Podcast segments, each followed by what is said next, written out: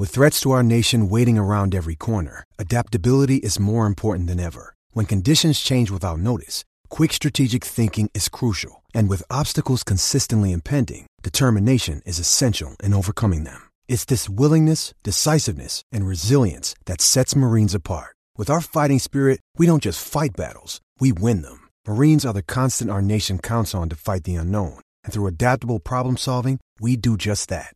Learn more at marines.com.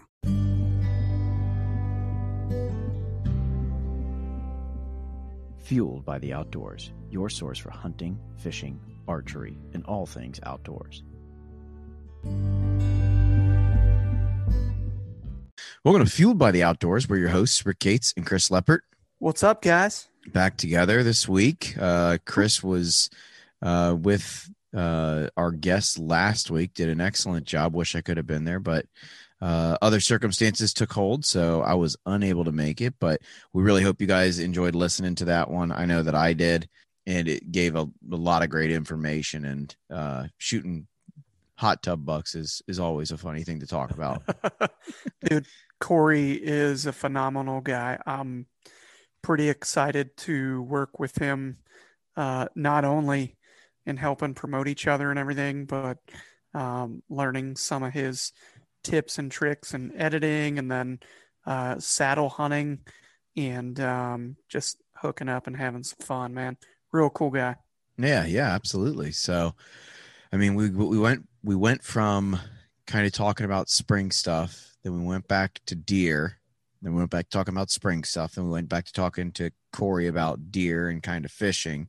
Yep. Um, but as we record this, we are a little over a month away from Thunder in the Hills and Oh, Thunder Chickens, all all the all the wonderfulness that is spring. So we thought that we would talk to you guys today about springtime. I know we've done this in the past, but we're going to do something a little bit different. I feel like that we haven't really done before, which is we're going to uh, go in specifically on a few things uh, with turkeys, and we're going to cover some fishing today with panfish because realistically, uh, there's a lot of opportunity in the spring for a lot of different panfish. I know that everyone, you know, the the the the word is in in Kentucky is uh, when the red buds are blooming, the turkeys are gobbling, and the crappie are biting. It's springtime, but also there's uh, the white bass are running, the bluegill are biting, and all those are just as good as eating as crappie in, in a lot of ways. Hell of a lot more work on a bluegill to get some meat off of it, but at the same time, there's ways to cook that kind of stuff to make it better. So with turkeys, though uh, we figured we'd go over a few things just kind of rudimentary wise with calling and attempt to do some calling i'm guessing on here so uh I'm gonna let you take care of that because I got a sleeping baby upstairs and I sound like a dog being choked to death with my mouth call. So so we thought we'd cover um two of the pretty i would say the most common ones a box call and a mouth call. Mouth mouth call in my mind is is pretty popular. Um it's probably like the the most popular out of everything just because it's easy to carry and you can carry a lot of them with a little bit of space. But um just to kind of catch everybody up like i said uh it's march. So i think i said this at the end of the last podcast that i was on. It's the new wildlife year. So if you haven't already it's important. Go out there buy your new license uh licenses fishing hunting your tags are going to need to be bought and all that kind of stuff. And it looks like and chris you can probably speak more to this because i didn't have the issue necessarily last year um there's not going to be all these weird covid restrictions when it comes to hunting turkeys. That was one of the biggest nightmares come true that you never even knew about. And Yep. I mean, you never in a million years think, I'd better buy my license early in case they just shut down all the borders and don't let you, you know, go across state lines to turkey Mhm. hunt or what. And it's like, dude, we had, so I had plans to go to Florida to hunt with a guy on some primo public, Mm-hmm. um, who For Osceolas. Osceolas, and he he invited me down. Um, I had met him at uh, an archery shoot down there in Florida, and he he killed an inch and a half spurred Osceola bird on opening day, and that, I mean, that probably would have been the bird I would have killed. Yeah. Um, so that was rough. We were supposed to go to Tennessee. We Mhm. were supposed to do Kentucky, Yep. which we still got to go to Kentucky. Our boy Rick here lives down there, and uh, we got to take him out and um, kind of explore some new public together and um, pick some morels and call to a bunch of birds, which was a of birds. blast.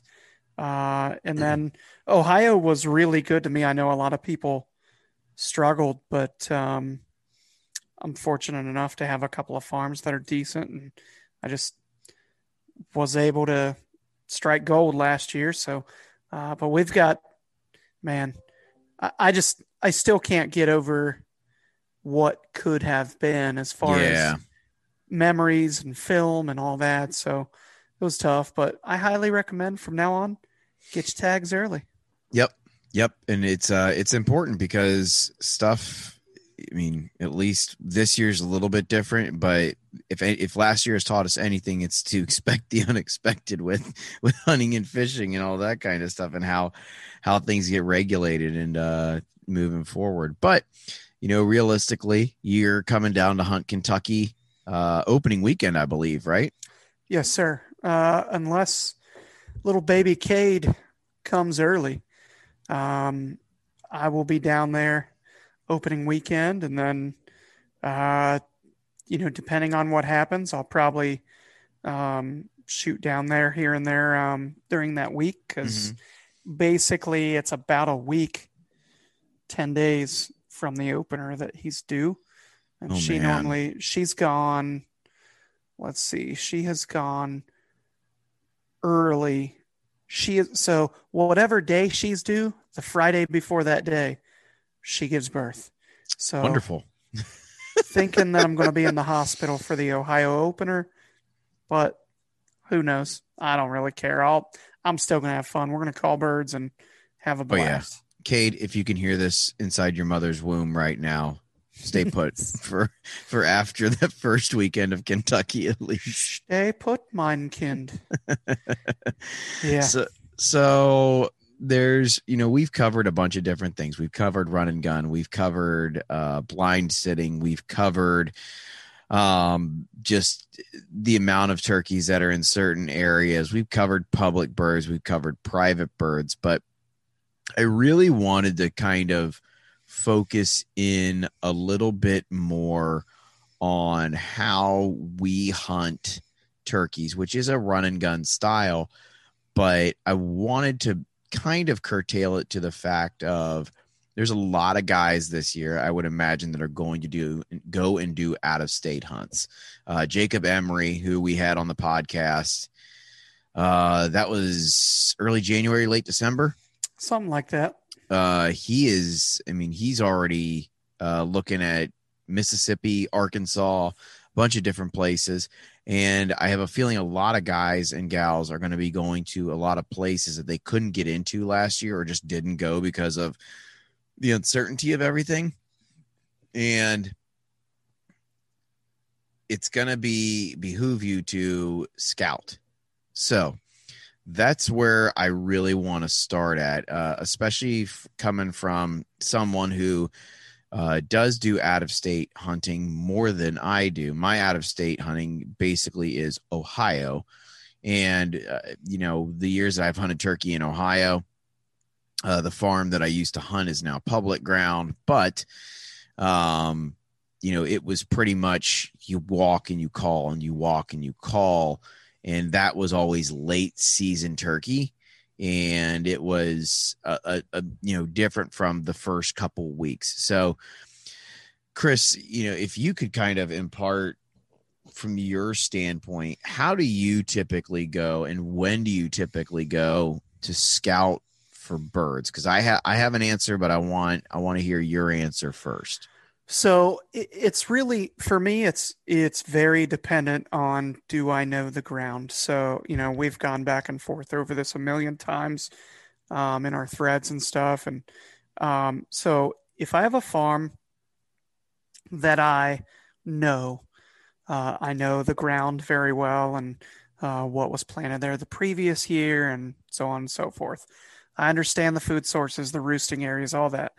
There's really no need for me to go put boots to ground unless I can't see it from the road. Now, the majority of the farmland places that I have, I can literally watch them from the road and just see if birds are coming out there and strutting at different periods of the morning, evening, whatever. Um, I I'm a I'm a low impact turkey scouter. I like to listen. I refuse to call at all. Um, because I don't I not only want to keep my location secret. I don't Mhm. want them to feel like they're being pressured or hunted or anything. I also don't want to go out there with a locator call or a turkey call, especially, and start making noises and make them make them gobble. I don't want to make them gobble. I want to see what they're doing naturally because as anybody who turkey hunts knows, some years they gobble their butts off, man, and Mhm. a lot of that has to do with age class, the age structure, and everything of uh, that particular piece of property. But um, I, I just I don't want to do that. You know, I I want Right. everything to be as natural as possible. Um, you know, some years they gobble a lot, some they don't.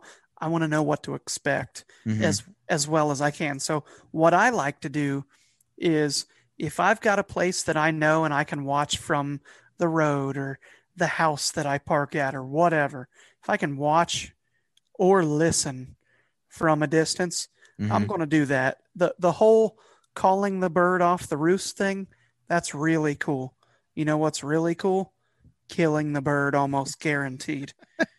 Sitting in a spot because anybody who hunts birds knows that birds are going to be where they want to be and they want to be there very Yep. consistently. They're actually way easier to pattern in my opinion than a deer. Are you going to pattern them to a trail? No no. but I can pattern him to a ridge top at 9:30 every morning where he goes to the top of this ridge top just to strut back and forth and gobble. And in the same I'm sitting thirty there- yard area. it- yes, exactly, or even 60 yard area. Mhm. If I sit in the middle of that, well, guess what? He's all I got to do is be all I have to do is have a general understanding of which direction that bird's coming from, and then I can take my small little stake blind, which you guys will see in epi- uh, episode one. Yep. Um, it covers your legs and most of your body, but you're not hauling a damn house with you and chairs and Right. all that. So I'm going to have my decoys positioned right. And I- probably won't say a whole lot when I'm in there. I'll let him show up. I'll make a few noises here and there, but I'm going to let him do everything.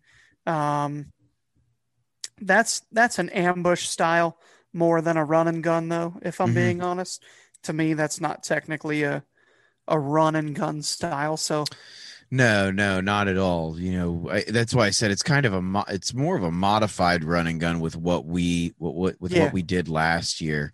Um, when and you to be honest, man, I, I'm sorry, I don't mean to cut you no, off. go ahead. I just I want to make sure I get this thought out.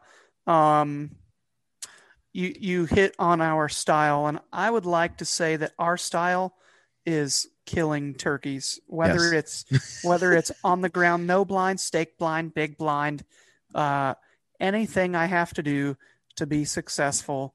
That's what I'm going to do within legal means, as uh, Right. you know, obviously. But um, I I will hunt with a bow. I'll hunt with a gun. It's all fun to me. Um, I'm not going to feel like less of a man if I shoot a turkey in the face with a gun. I feel just the same amount of awesome now. If I succeed in doing what I want to do this year and kill one with a longbow from like 10 steps, that's going to add a little bit. um, that's going to be a little bit of badassery there. That, But that that that's gonna be one of those things that if that happens, I, I don't even know what I'm gonna think. Like I I, I, I don't. So are, are you gonna be are you gonna be using the one that Will has? yes, so my plan is to do a little bit of scouting. I have Mhm. a couple of private places that I'll that I'll do this because it's going to be a play. I'm not going to go out with a longbow and do what I'm doing in a place where somebody's going to show up a half Yeah. hour after daylight. I'll lose my freaking mind. So my plan is to get a large stump or a large down tree Mhm. and just put a little brush in there and get behind it and then just on the other side of that to where I can see Right. pretty decently I'm going to have my DSD Jake Strutter with some string and moving back and forth and call and all that Mhm. and I want the GoPro on the opposite side of the Jake looking back at the Jake towards me Oh man. so so that way it gets me creeping up, leaning up over top of the log and coming to full draw with a longbow. like Rambo coming out of the water. some some like Last of the Mohicans So- type stuff. So you say you said that. So I'm thinking of this. Uh, gosh, I don't even know. It was NWTF's um, print of the year, and, and my parents have it. I, it's ha- it's hanging in their living room. I think either in their dining room. It is these two Mohawk Indians with longbows peering over a like a, a downed tree at two gobblers strutting. Mm. And I mean, it's such a cool photo. I Pretty mean, sure I've pho- seen it. a photo. Yeah, I mean painting. I mean it, it's but like if if you could if you could get one with a longbow, I mean that's saying something. Like that that I is think it'd be cool. that that that is that is a, a big accomplishment and you know I, i'm i'm never going to knock anybody for doing whatever they want i mean personally i'm a i'm a pure shotgun hunter when it comes to turkey. I've never tried with a crossbow. I may try this year with uh with the uh, property that i have across the road from my house. Yep. um there's there was enough birds over there where i feel like that there's you know even if there's a jake or a small gobbler i i'd like to try it. But um you know my my track record with uh turkeys just in general is that i want to make sure that i'm proficient with a gun before i even attempt anything with a bow because there's a lot of birds that go off in the woods injured by arrows every year and uh, Mhm. given they, they they go they go in their coyote meat at that point and that's all good great and grand or owl meat because that's the number one predator but you know reality being is that that would be such a sweet sweet memory if, if you're able to able to get that so hope hopefully and that that longbow i mean good lord i don't even know because that was my that was my dad's longbow i'm pretty Mhm. sure at one point Yeah. He and killed that uh, little deer in uh, West Virginia. West I want to say, Virginia with he kill like a little doe or a little buck or something killed a little there? doe or a little buck with and it And it was and- like trophy central. Yep. You know, and and to be honest, you know, I'm super honored that it's even in my house, let alone that I'm allowed to hunt with it. So, Yeah. um, I feel like Well, remember, I we can get us wanna- 10 gauge too if you want to hunt with that because every ammo you. store has 10 gauges. right. Nobody wants to buy that stuff, Nobody right? wants to buy that. Um, I uh, yeah, I I want to do that. I mean, and I feel like you know, hopefully, I'm not overstepping my bounds with people, but um, and that you know, don't take this the wrong way, but I feel like sometimes when people kill like a big deer, big turkeys, or whatever, they get bored. You know, they want a bigger Yeah. challenge, and I feel like that's why they go to that trad archery stuff. But Yep. for me, honestly, it's literally about trying to not only overcome a huge challenge, but to produce some really, really cool footage and Mhm. tell a really cool story with the history of that bow. Man, that'd be I mean that'd be awesome. And and you know, realistically, you look at guys like Aaron Snyder who One of my faves. I mean, the the guy very much said he's like I stopped shooting a compound bow because it. He goes it was just not as much of something I wanted to do. So I went to recurve and then he goes, and then I got really good with recurve. And he he said, I can, you know, I've killed plenty of animals with it. I'm looking at what else I can start doing now.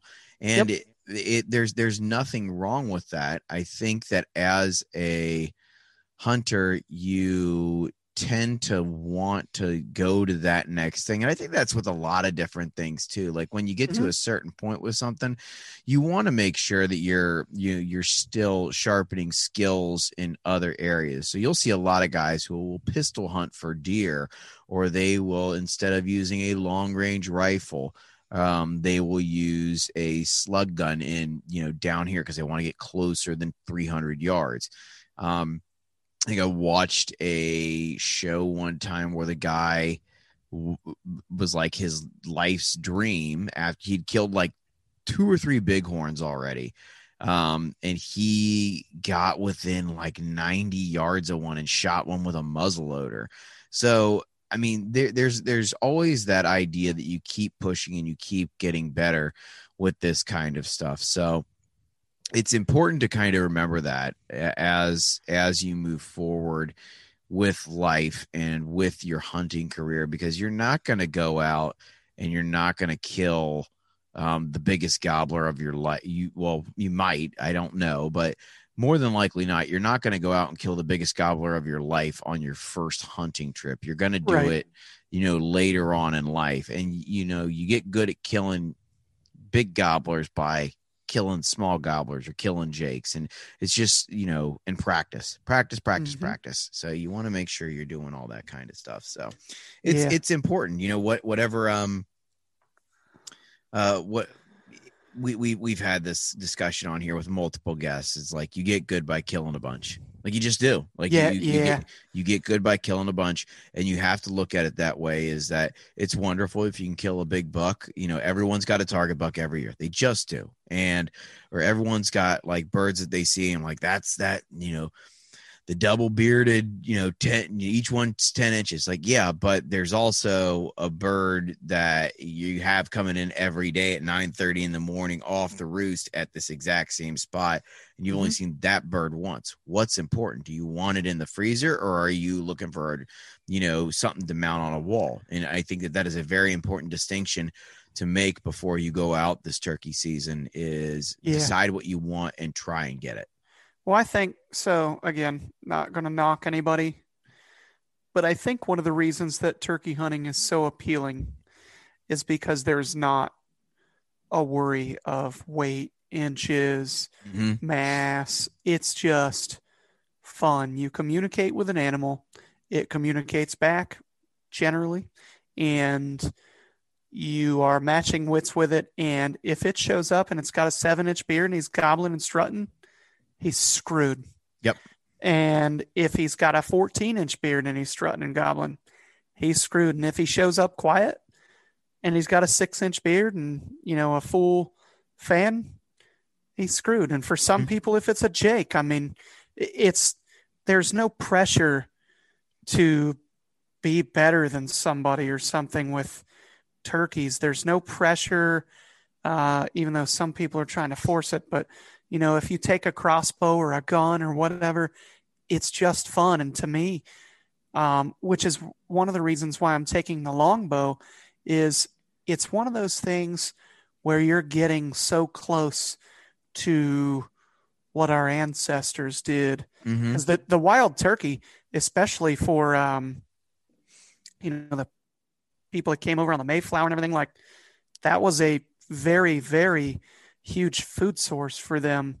They ate a lot of turkeys. Yep. And uh, these guys were hunting with black powder and uh, you know the the flintlock and matchlock mm-hmm. and mm-hmm. stuff like that, and probably some of them had bows and spears. I mean, let's face it, that's one of the reasons that people like this kind of stuff and like hunting with trad gear on the ground or whatever, is because they're getting back to our roots, our primal roots that we have. So, um, yeah, I, I would say if you're going to try to like bow kill a state record turkey, you probably got a lot of time and money well, yeah. so, well, and, so even something to add on to that is like you bring up the state record thing. I, I find this very funny.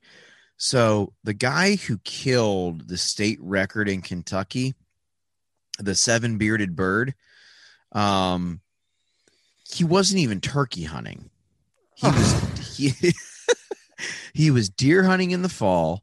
He had a turkey tag on a sportsman's license. It was turkey season and this gobbler walks in front of him. He goes, Man, that's a big bird.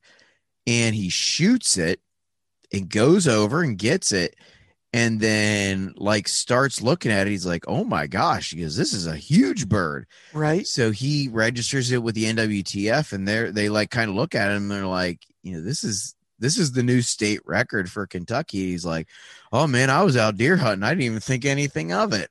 so you know, the opportunity can strike at any time, but don't go out expecting like you're going to kill a limb hanger every time. Go out and do, you know, what makes you happy this turkey season. I, I always look at like spring turkey is like this time. It's kind of like the like everything everything's turning over everything's getting new everything's getting fresh and it's like the the new hunting year starts and you get the opportunity to just reset and just go do like the first thing that is just like really fun like mm-hmm. the, the, in in my eyes and, and this is why I love turkey hunting so much is it forces you in a lot of cases to go get outside, go figure stuff out, and you can go out and walk and walk and walk and you can call.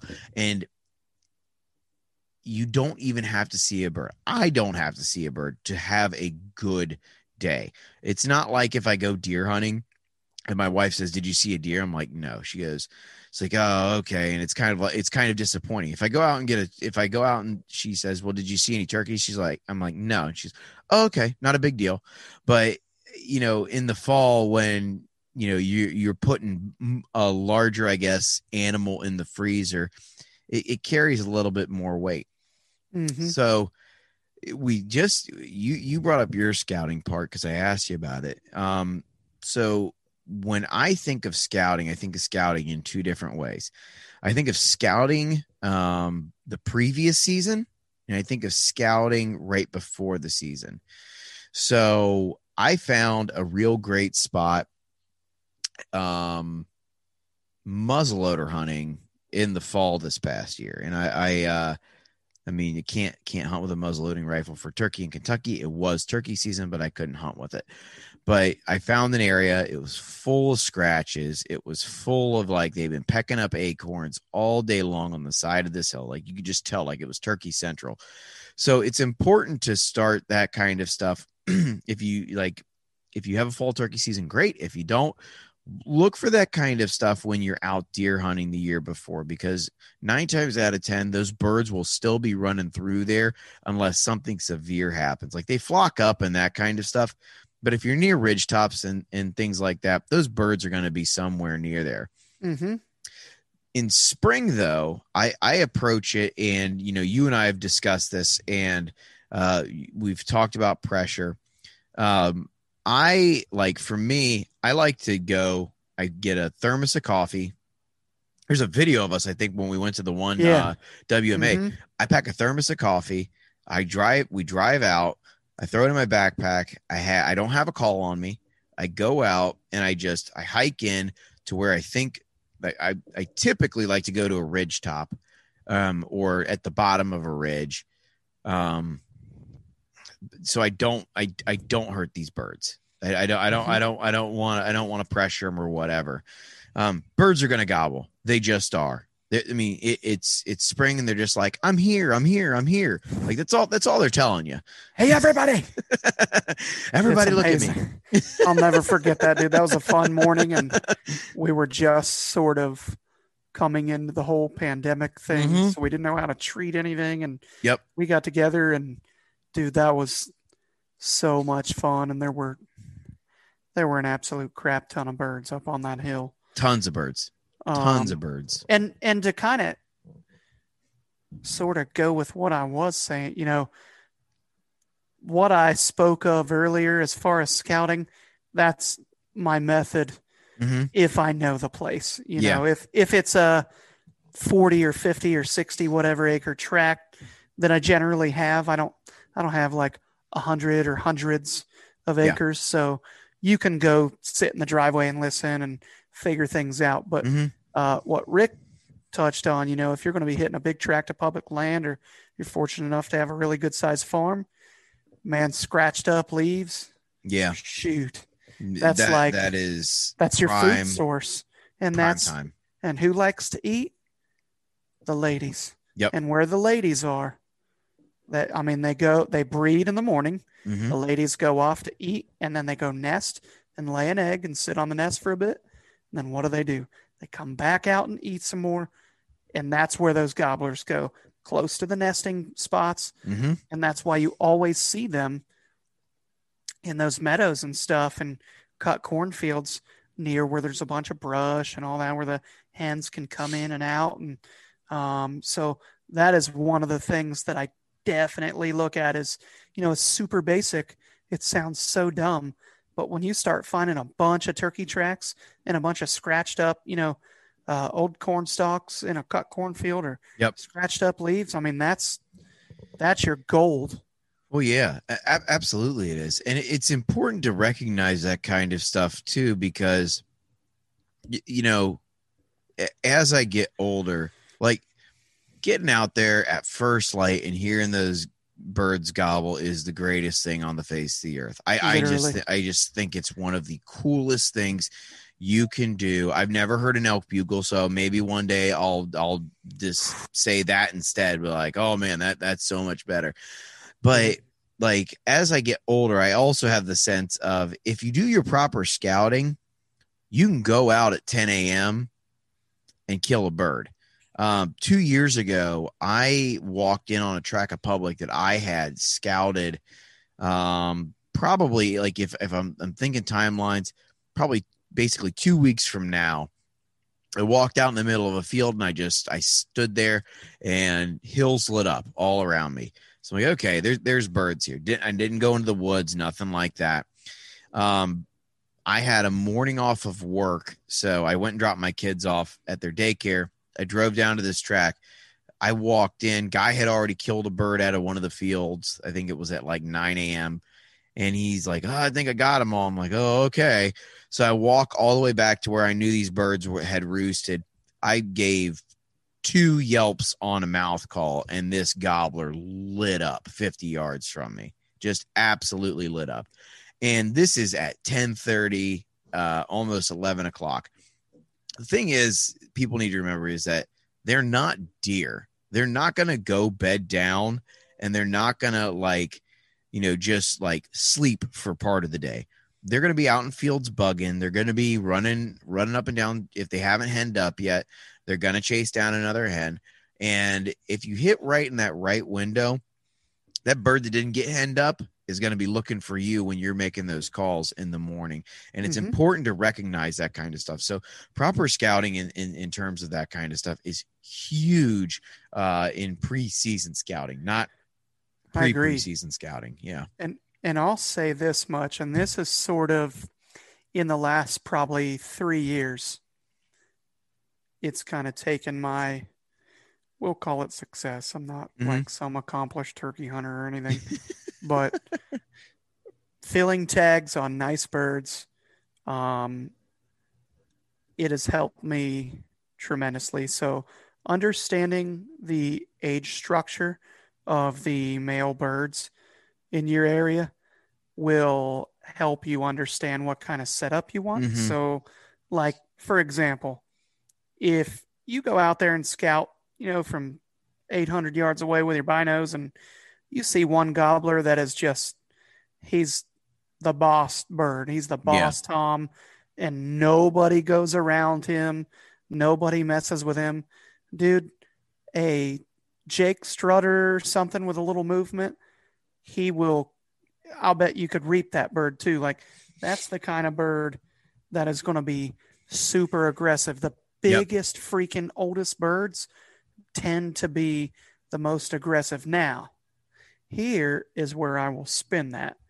If you had a mega hatch the Mhm. year before and you have groups of five, six, seven, ten jakes. We had that a around. few years back where they were running around beating the living tar out of gobblers. Like you, you'd see like a group of jakes like beat the living crap out of a gobbler. Two years ago, Yeah. you you you were hard pressed to get a mature bird to come into a field but those jakes those jakes were there every time Yep. and and when you heard a mature bird you always knew it because it was the lousiest softest most pathetic gobble you've ever heard because he's just flat out tired of getting beat up but he Yep. wants to make lovins to the hands. So um understanding that kind of stuff really helps you. Because for instance if i have a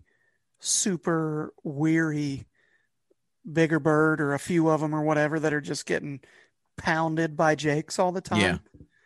i am going to try to set up as close to them as i can. All of my calling is going to be done as if i'm on highly pressured public land.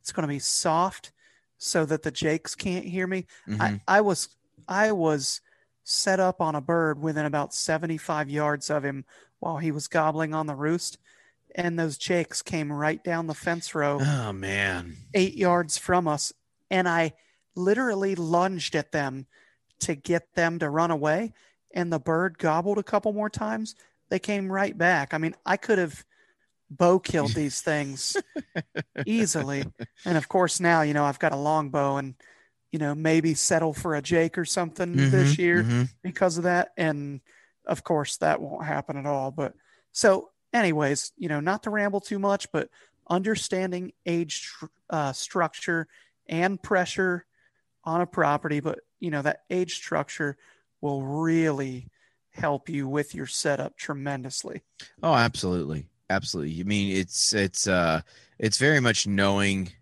knowing the area, knowing the territory.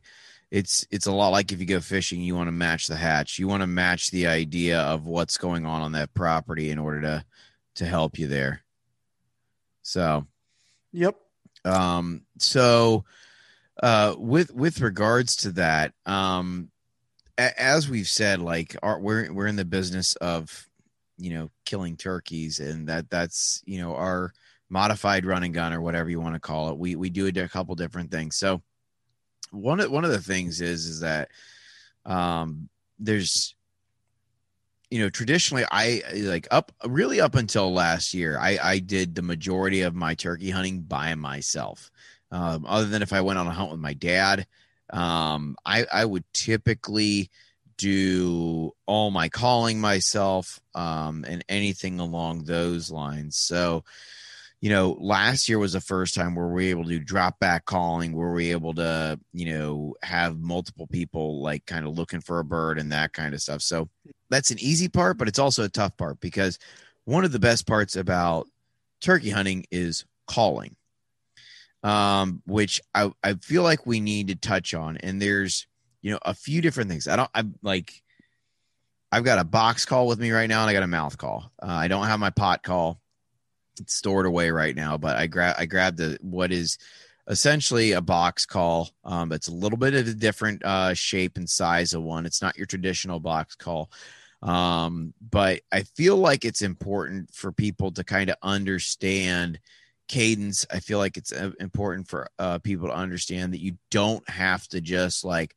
rip 50 yelps in a row or cackles or whatever. And everybody's got different things. Like if you go online and you listen to like the World Turkey Calling Championships or things like that, um, there's some of those guys that will say like, "I will yelp 80 times in a row." Because I want to, I want to make every hen in that area so angry that they come in on me. You know, Mhm. if you're in an area that you can do that, wonderful. If you're on public ground um, and most private farms, that ain't gonna work. right Um, you know, one of one of the best pieces of advice that someone gave to me is that if you hear a hen, um, you want to match her cadence because what it's going to do is she's going to get so frustrated. She is going to come towards you, and more than likely, there's going to be a gobbler there with her.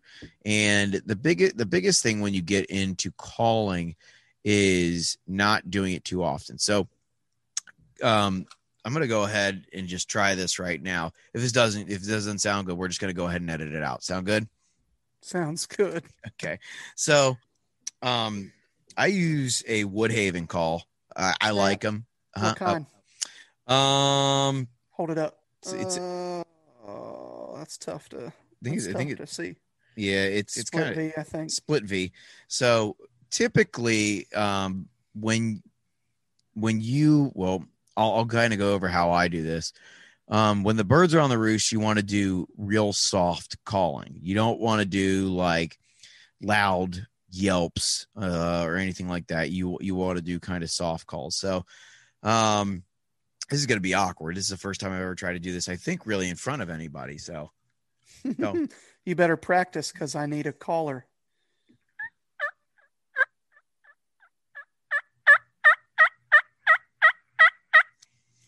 That'll work. so I'll call a turkey in. Yeah. So typically, um, I'll try to do softer than that. What that signifies is that you know it'll it'll get birds shock gobbling, whatever. Um, you know, I, I'll start with that versus um some guys will use like a locator when I've got birds on the roost calls and the you know the barred owl calls and that kind of stuff. I just don't feel like like you you've got you've got a good barred owl call just with your voice. um, I I, don't even know what the hell my barred owl call is. Uh, should I- find it and give it to me because it's sweet. I remember you bringing that thing in the truck, and oh yeah, I pick that thing up, and I'm like, "Oh, this is awesome." I got I got to find that sucker. It may still be stuck in my turkey vest, but um, like it, that that's great on in certain areas, but on most public places that I hunt uh, for turkeys, every guy's walking around with a barred call. Yeah, Like e- every dude's walking around. Those birds have heard hoot owls, um, pileated woodpeckers, all that kind of stuff for weeks leading up to the season. You you want to be able to to beat them to the punch, and a lot of guys will go in opening morning, uh, you know, parking lot four o'clock in their spot four thirty, and they'll blow hoot owl calls like a half hour before daybreak, and those birds will respond. And then you've got to figure out how the heck you're going to get away from those guys because what's going to end up happening is that those birds are going to run as far as possible away from them. So what you're what you're eventually going to try to end up doing there is your those birds are going to fly down and I think something like there's like an 11% chance like they're even going to uh you know fly down near you. So most most birds that you're going to see aren't going to fly down near you. So which means you got to call those birds in. So um when the birds fly down uh I don't like to go into like this, you know, you hear Luke Luke's got a real good one. Pierce has got excellent calling skills, but the majority of what I'll do is typically just something along these lines.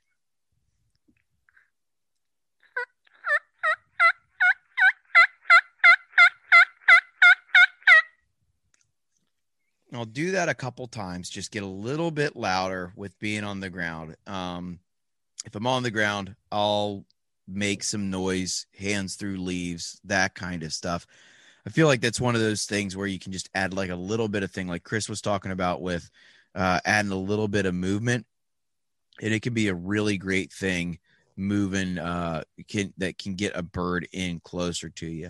Now, I I- don't even have to call. well, yeah. If they can see you, if they can Mhm. see your decoy and your decoy's moving in Yeah. a natural way, Oh, they're they're gonna fly down and they're gonna like if it's, if it's a gobbler or a, a dumb Jake, um, they're gonna come over and try to attack it.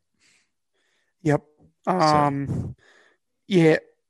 That's oh movement in any decoy is something that I mean it it makes it lifelike for whatever reason. These animals are like so stupid but so smart and they can pick out a decoy, especially farmland birds. I can take the Oh, yeah. crappiest crappiest decoys ever into the woods like big timber and birds walk right up to them and flog them and all that.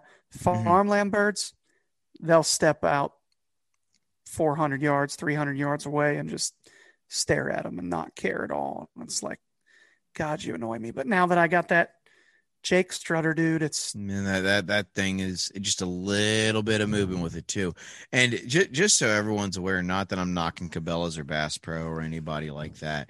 You don't need to pay $75 for a battery operated movement device to shove up the um, hole underneath of your turkey decoy. You can add it with just some fishing, Fishing line. line. and a nail and it'll it works just the same as as long as you have the ability to do that so I actually think it's better. i i, A, I agree because I'll say this much it's tough robotically to get something to move naturally and to do exactly what you want on cue. Um, I had really good success with good birds last year, and I attribute that, you know, in large part to that that decoy, and decoy, being yeah. able not just the decoy, but being able to move that decoy in a specific way uh, while I'm reading the bird's body language, and it y'all will see it on video. It's yeah yeah ridiculous. Yeah.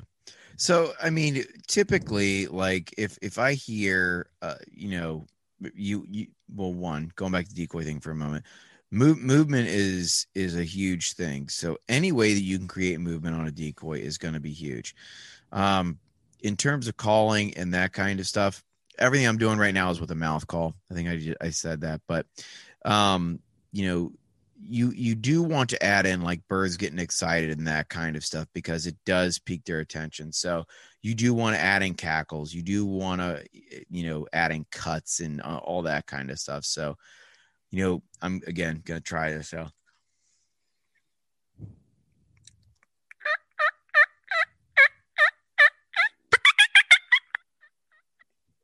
You know, little things like that and again it's not a little thing i'm sure most guys who use a mouth call can do all those type of things but for anybody starting out those are very simple things go online look up hs strut go online look up h and uh, not h and k that's a gun company um Knight and Hale you can look them up too.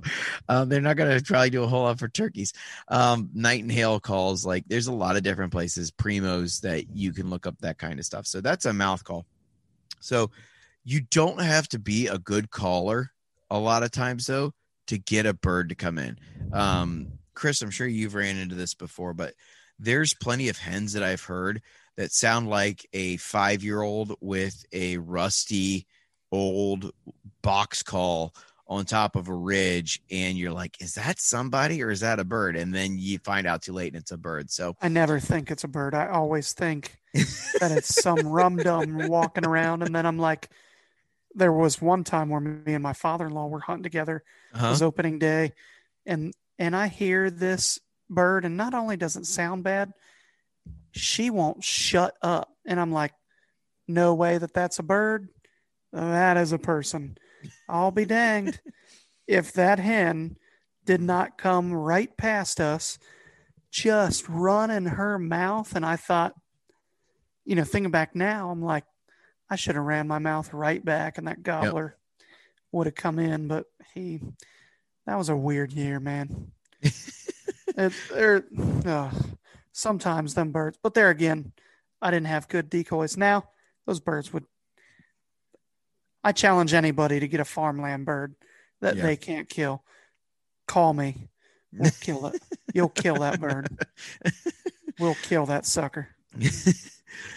so I, the, it, it it's amazing to me like the the reality that those decoys look like now um i mean Dude. eh, eh, they they look they look they look lifelike i mean i think we talked about this a few few um weeks back where it's like the only thing that's going to be better is if you stuff an actual bird and you throw it out there um Yeah.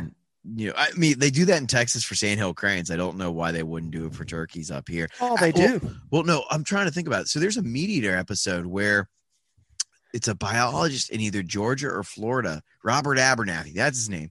Um, he killed a bird and took every feather off of it and glued it back on a decoy, a decoy form. And he says 32 birds have seen this decoy and all of them have been in my freezer.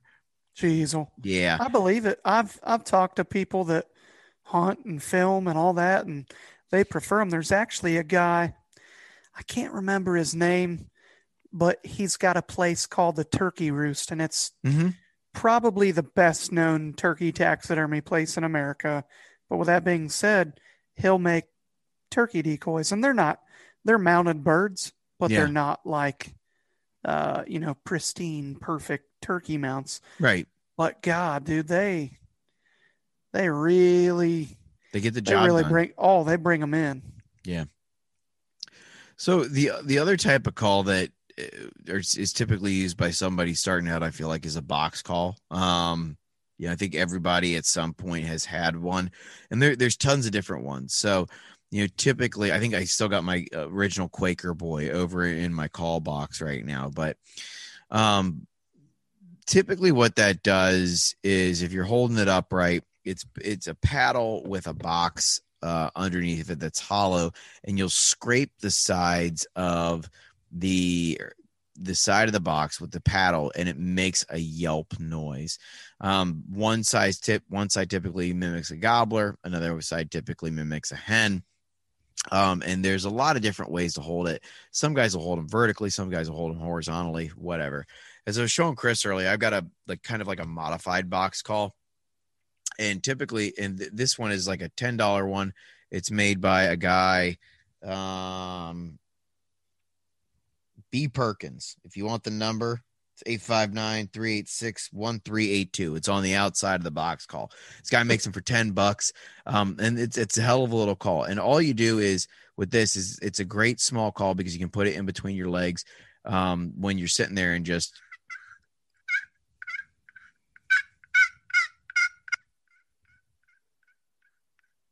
That sounds terrible, but that's called in birds.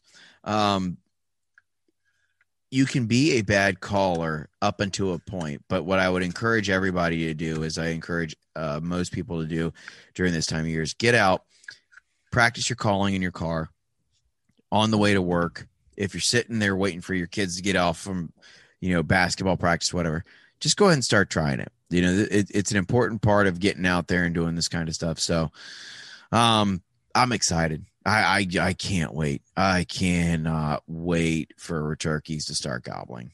It's going to be fun. I'm excited about that, and I'm excited about something that I don't think a lot of people look forward to during turkey season, and that is the exercise.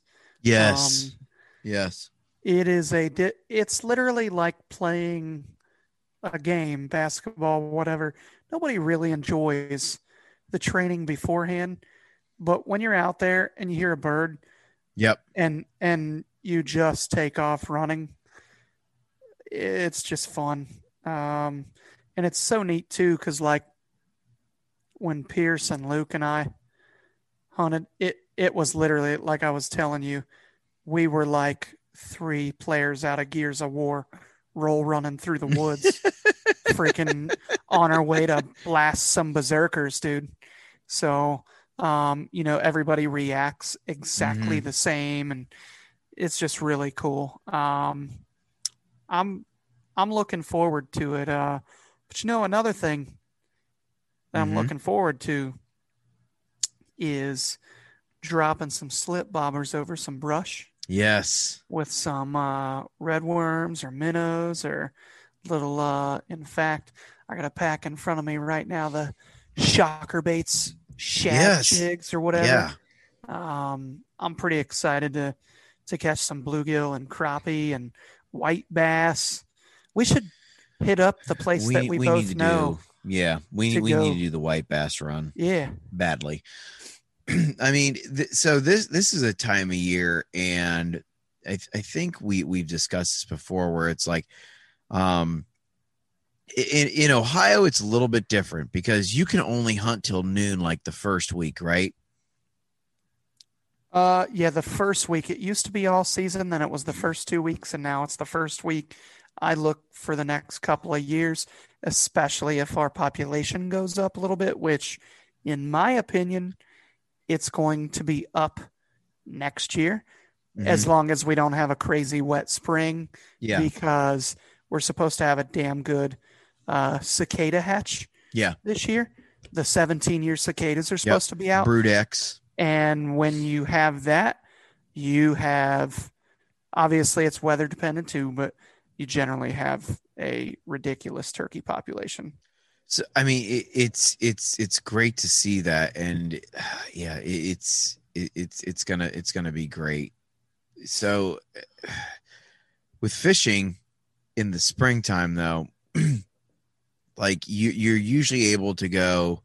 At least the way I thought of it, like always growing up, was you could hunt turkeys in the morning. If you could stay awake long enough, you could go fish crappie in the afternoon. Oh um, which which is awesome. Um, in Kentucky, we're allowed to hunt all day. Um, you know, dusk to dawn, half hour before dusk, half half or half hour before dawn, half hour after dusk. Um, check your state regs is what I'm saying. But um, panfish are one of my favorite things to do in the spring, just for the fact that it gets people outside.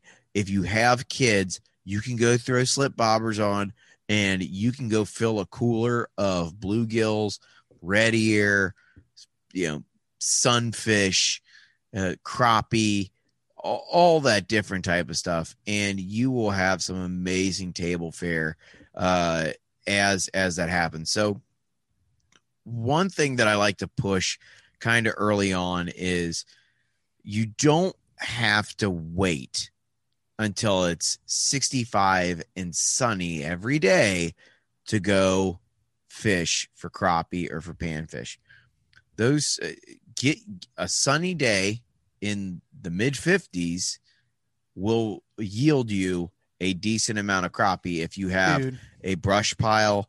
Um, whether you want to go drown minnows or I prefer a jig under a bobber um, if I if I'm just looking for quantity versus quality, you can fill a cooler an ungodly quick way in in doing that. And I'm I'm sure you'll agree with me on that.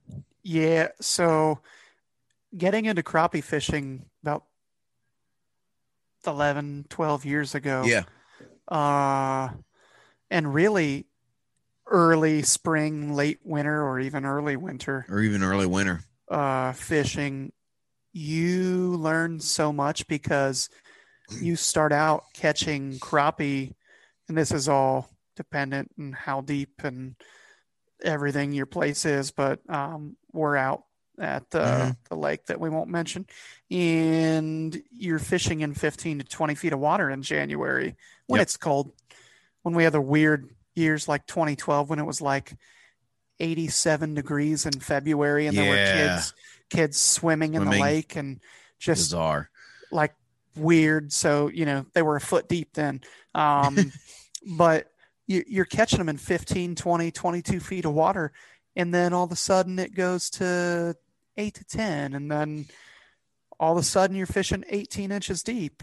Mm-hmm. And then all of a sudden you can't keep your pole in the water. so it's it's really cool. But um, I I always noticed right when the water got to that right around the 50 degree, 52 degree yes. mark, dude, they you just you would light them up, and it it was awesome. Water temperature is such a huge huge part of that. Where I mean, you can catch fish any time of year. You you really can. If you want to catch fish in quantity, though, for you know filling your freezer there's no better time than early to mid spring. There just there just really isn't. You're going to catch bigger fish. It always seems that way because they're they're the ones that are going to be the more voracious feeders, mm-hmm.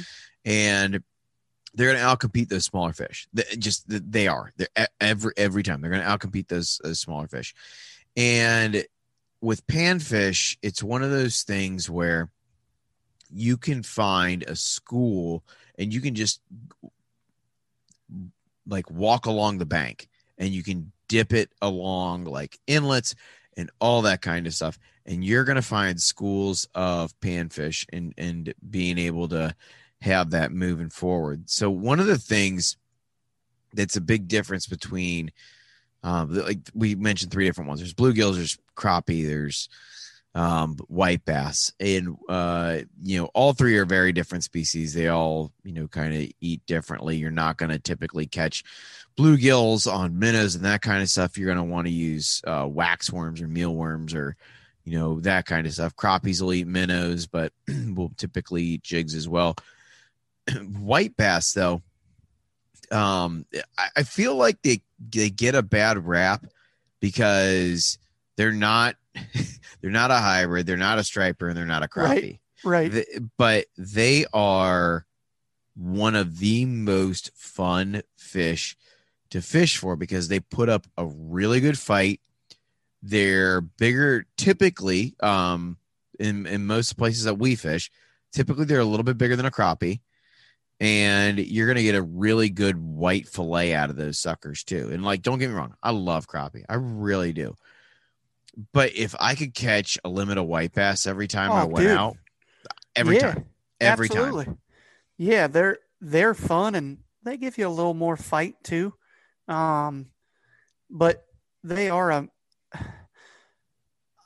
they are a thicker fillet. You're going to get more, and and you don't you don't have to have a super big white bass at all to get a good fillet too. I, I, I enjoy white bass, but there again, I mean, at the end of the day, you know, y'all are going to yell at me because you're trying to make me healthy and less fat, but you can pretty much take just about any freaking fish, especially white fish, Mhm. and dip it in egg or, uh, excuse me, in beer batter and toss it in grease. And it's going to be delicious to me. So, so this is where you and I differ, and I, I was gonna bring this up actually. You are a beer batter guy. yes. You you are a beer batter But guy. I'll try everything. It's just no, no, I know that. also understand that I cook for You cook for like 40 or people. 50 people or whatever and nobody's going to make like a creme de la creme fresh rick kate special tuna ass melt dip like I, I i don't even know how to do that let alone uh you know make it to where uh it's going to be good for that many people so I'll be honest, like the first time I like, and this is gonna be weird. Um, I had never had beer batter. I don't think until I actually came to a fish fry at your house. I'll be very honest about that. Um, Really? and- seriously.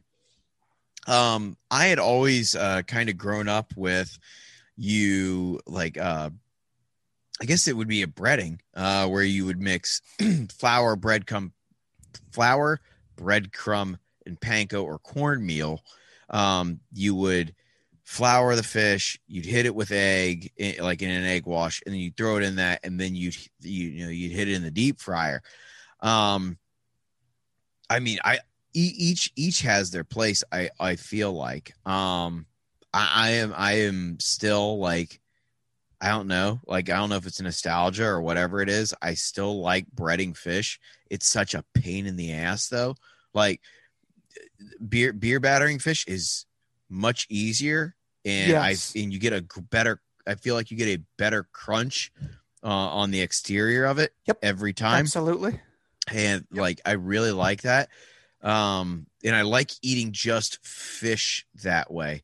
But if i like if i'm making like a fish sandwich or like i'm making like i want like like leftover fish like the day after a fish fry i prefer to have it breaded and like it, it's it's this weird thing in my head and i don't know why that is wait you said when you say breaded you mean breadcrumb or a panko breadcrumb or panko or cornmeal Okay. yeah I, Yeah, I yeah, yeah. agree 1000%. And I'll tell you, there for a while before you were coming to these to give you an indication of how tough it was. And there were a few less people, but Mhm. I would buy, I shouldn't even say this on here.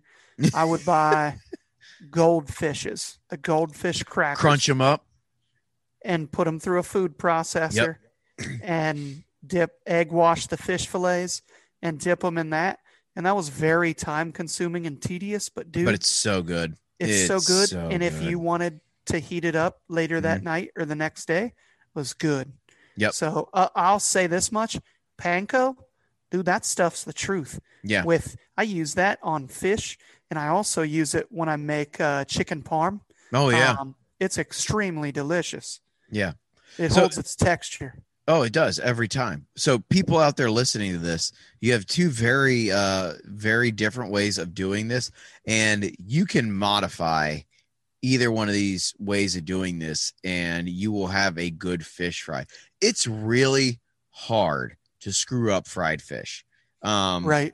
I mean, it, it- like you either cook it way too long or you cook it way too short. Guess what?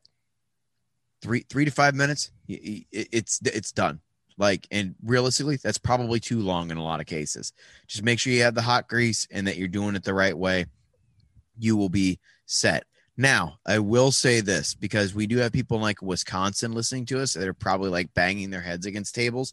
They're like, why don't you just like scale and fry the fish? Well, because we don't do that down here. Uh, like, like I, I that to me, like that that's like that's like a northern thing, where um, uh, they'll.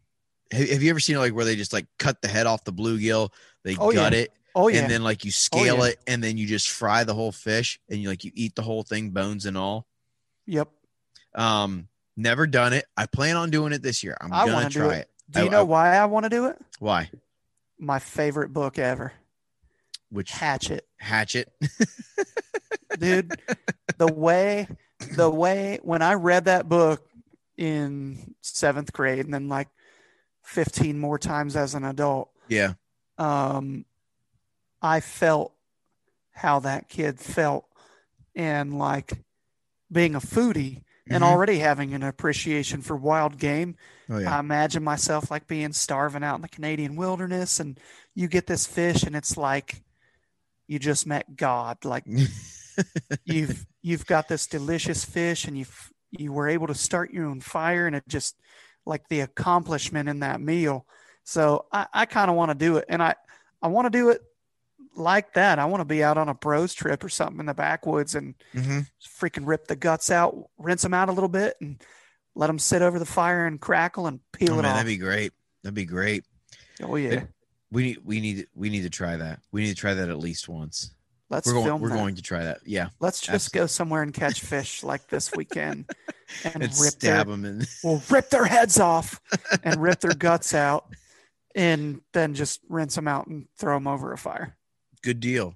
Good deal. So I did want to cover one more thing, and you mentioned it earlier, and it spiked uh, my memory. And honestly, I just read an article about it again. Uh, oddly enough, spring also means one other thing that is my f- one of my favorite things when I can't kill a turkey, and that is morels. Oh yeah, Morels, for those of you who live in the southern half of the country right now, specifically northern Florida, uh, they can and may be coming up within the next two weeks. So, the way morels work is um, they move, they, they don't like, they're not migrating, but I mean, they, they need a specific heat during the day and uh, during the evening uh, overnight in order to come up, and they take about a week to mature. So, a good typical thing to look at when you are hunting morels is afternoons in the 70s, evenings no lower than 40. When you start seeing those temperatures, start looking near river bottoms, start looking near um, down trees, uh, specifically around sycamores and oaks. Um, we luckily enough enough stumbled into a very bountiful harvest last year, and uh, uh, I think I dehydrated. I mean, I filled two mason jars, so I dehydrated mine, and then I reconstituted them and used them at Christmas, and they were every bit as good as when we picked them in April. Every bit as good. nice. So I mean, I I really encourage people um, this spring. Th- this is a good year to do it. If you went out last year and you started getting back out in the wilderness, one new thing you can really try to do is do a little bit of foraging. Make sure you're looking at stuff uh, that you're not eating like things that are going to kill you, like uh, into the wild. oh Um, my god, I couldn't get it out fast enough. um, you know, spring is good for fiddleheads, which are small ferns. They're delicious. Like you make salads out of them. Dandelion greens, good stuff. There's a lot of stuff that you can find out in the woods or even in your backyard in the coming months that you can forage and make a really, really kick ass meal with. So, you know, be aware of that as as those things are coming on and you'll have that opportunity coming up. So Heck yeah. yeah. Yeah, we're uh we're coming right around the corner and I you know, I probably shouldn't say this, but um looking at the weather forecast, man, we're going to have a I mean, this is a real spring. This is what We're gonna have a real spring for the first time this in a while. is what we want. We don't want to shoot straight to 75 degrees. You want to have an actual spring and this is the beginning of spring Mhm. where you start off and your highs are in the 50s. Yep. And when you get to 60s, you're excited and, uh, you know, you're going to have the rain and everything. But um, if, if I were to give anybody any advice, just be super patient with all this and learn to adapt with the wind, the rain, and the rising and lowering waters. Yep. And then also with the varying temps, because if you can be successful when things are inconsistent, once they're consistent, you're going to have everything dialed up and ready to go. Absolutely. Absolutely. So, So, um, I guess that's my closing thought, by the way. good deal. All right. Well, I mean that, that that's that's a good one to close on. I woke up the other morning and I heard birds like like springtime birds like making noises. I'm like, oh my gosh, like it's actually like we're out of the dead of winter and the grayness and we're actually moving into sunlight now. So um I, I'm pretty pumped. So my concluder is is this. I know we've mentioned it like the past few times.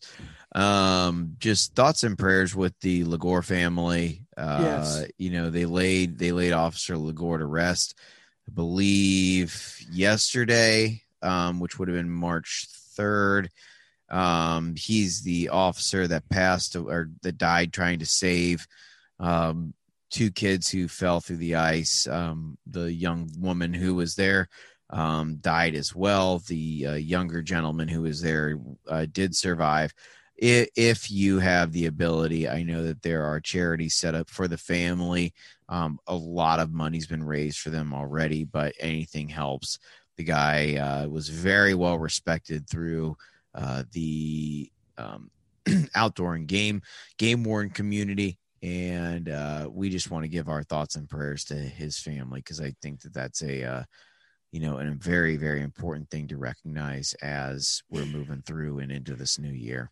Without a question. Um, I think you can probably look for us to do some things on Yeah. the Facebook page and stuff. Um, which, by the way, what um, what do we need? Do we need like a license or anything to do a raffle for him for like a freaking bottle of bourbon and pack of cigars or something? I mean, can we do that legally? And Uh, I'm not sure. I think that you can probably figure out ways around it so you don't get zucked. But, um, you know, I think that there's Yeah. probably ways that you can get around that kind of stuff. And if nothing else, yeah, I just Um, meant as- legal. I can I can Le- outsmart legally. Zuckerberg. leg- legally as a business, I think that you're allowed to do uh, those types of things. So, um, Yeah. I, I I don't see anything wrong with doing anything along those lines at all. Let's contact some uh, breweries and stuff then. Absolutely. uh, what do we call it? Distilleries. We'll contact some breweries and distilleries, and uh, hell, I'll even contact the place in Batavia. They're a brewery and a beanery. So Ah, yeah, we'll, get, yeah. we'll get some coffee. We'll get some. Uh, I'm going to get some items together. Uh, Yeah. Talk to some of our sponsors and stuff, and see what we can come up with and raise a little coin for that guy's family because that's that's terrible. Yeah. Absolutely mean, awful. I feel for the guy and poor Gilkey, man. Yeah. That was his buddy, so Yeah. it really I- I sucks. mean, it, it, it it's one of those things where it, it happens and uh you know officer gilkey was on here at one point and told us that um there is a higher rate of risk for game wardens uh, than any other uh, law enforcement profession. Um, they're more likely to be assaulted, and uh, we Yep. have lost. Is it two or three? We almost lost three, if I'm not Yeah. mistaken, because the guy during the the poaching incident God, um last year too. So I mean, Ohio's game wardens are, are getting hit hard, and taking a um, beating, man. yeah, if, if if you if you can get out and support them, guys, they they're there for a reason, um, and they're there to help help out the community. It's it's just the way it is. So, Yeah, I mean, um, I was raised by an Appalachian family. I understand all the uh, ins and outs and the reasons why people don't really take to game wardens too well and all that. I, I, I get that, but if you just kind of humble yourself a little bit and understand that they're protecting something that you love, if you love it, if you don't love it and you want to, we'll say, do things to it. I won't Yeah. use the the word that you hate. this is me polishing. This is me polishing everybody. Um, but I mean, if you truly love the resource and uh, you want it protected, that's your best friend. So, yeah, absolutely. so anywho, close us So- out. Yeah, well, I got one more. Um, and it's more of a conservation topic than anything else. After I, here we go. Okay, so um, there are a few really kind of crappy bills coming down the line um, in in Congress. Um, if you uh, don't like uh, certain, um, maybe not even Congress, I think it's more state wise. There's the stuff in Wyoming that's kind of going on with the outfitters and things along those lines where if you are a DIY, hunter, I would highly encourage you to contact the state legislature over there and tell them that you would like to be able to still spend money on small businesses within their state um, and do it independently of an outfitter. The same in Montana, just to be sure that and then House Bill 127, I believe that it is. It is a gun law that would require um, to have a, I believe, a mental health evaluation um, before you could buy in, like, uh, buy firearms or things like that. Um, more than likely, not going to get to the House floor, but I'd encourage you to call your legislatures and let them know if you uh, don't want that to happen. By all means uh, make sure that you call them. You know that wasn't introduced by um, the president or anything like that. It was introduced by um, the representative out of houston texas which i feel like is a very odd thing because it's a it's texas. But um, you know it, it it it's something that creates an impediment to every sportsman from getting into the field um, and being able to go out and have fun and you know do what we all like to do which is be in the outdoors. So that being said this has been fueled by the outdoors. We've been your hosts rick cates and chris leppert. This has been episode 41 and we have really enjoyed bringing the fire of turkey and panfish to you this evening. So we will talk at you later guys. Bye. See ya.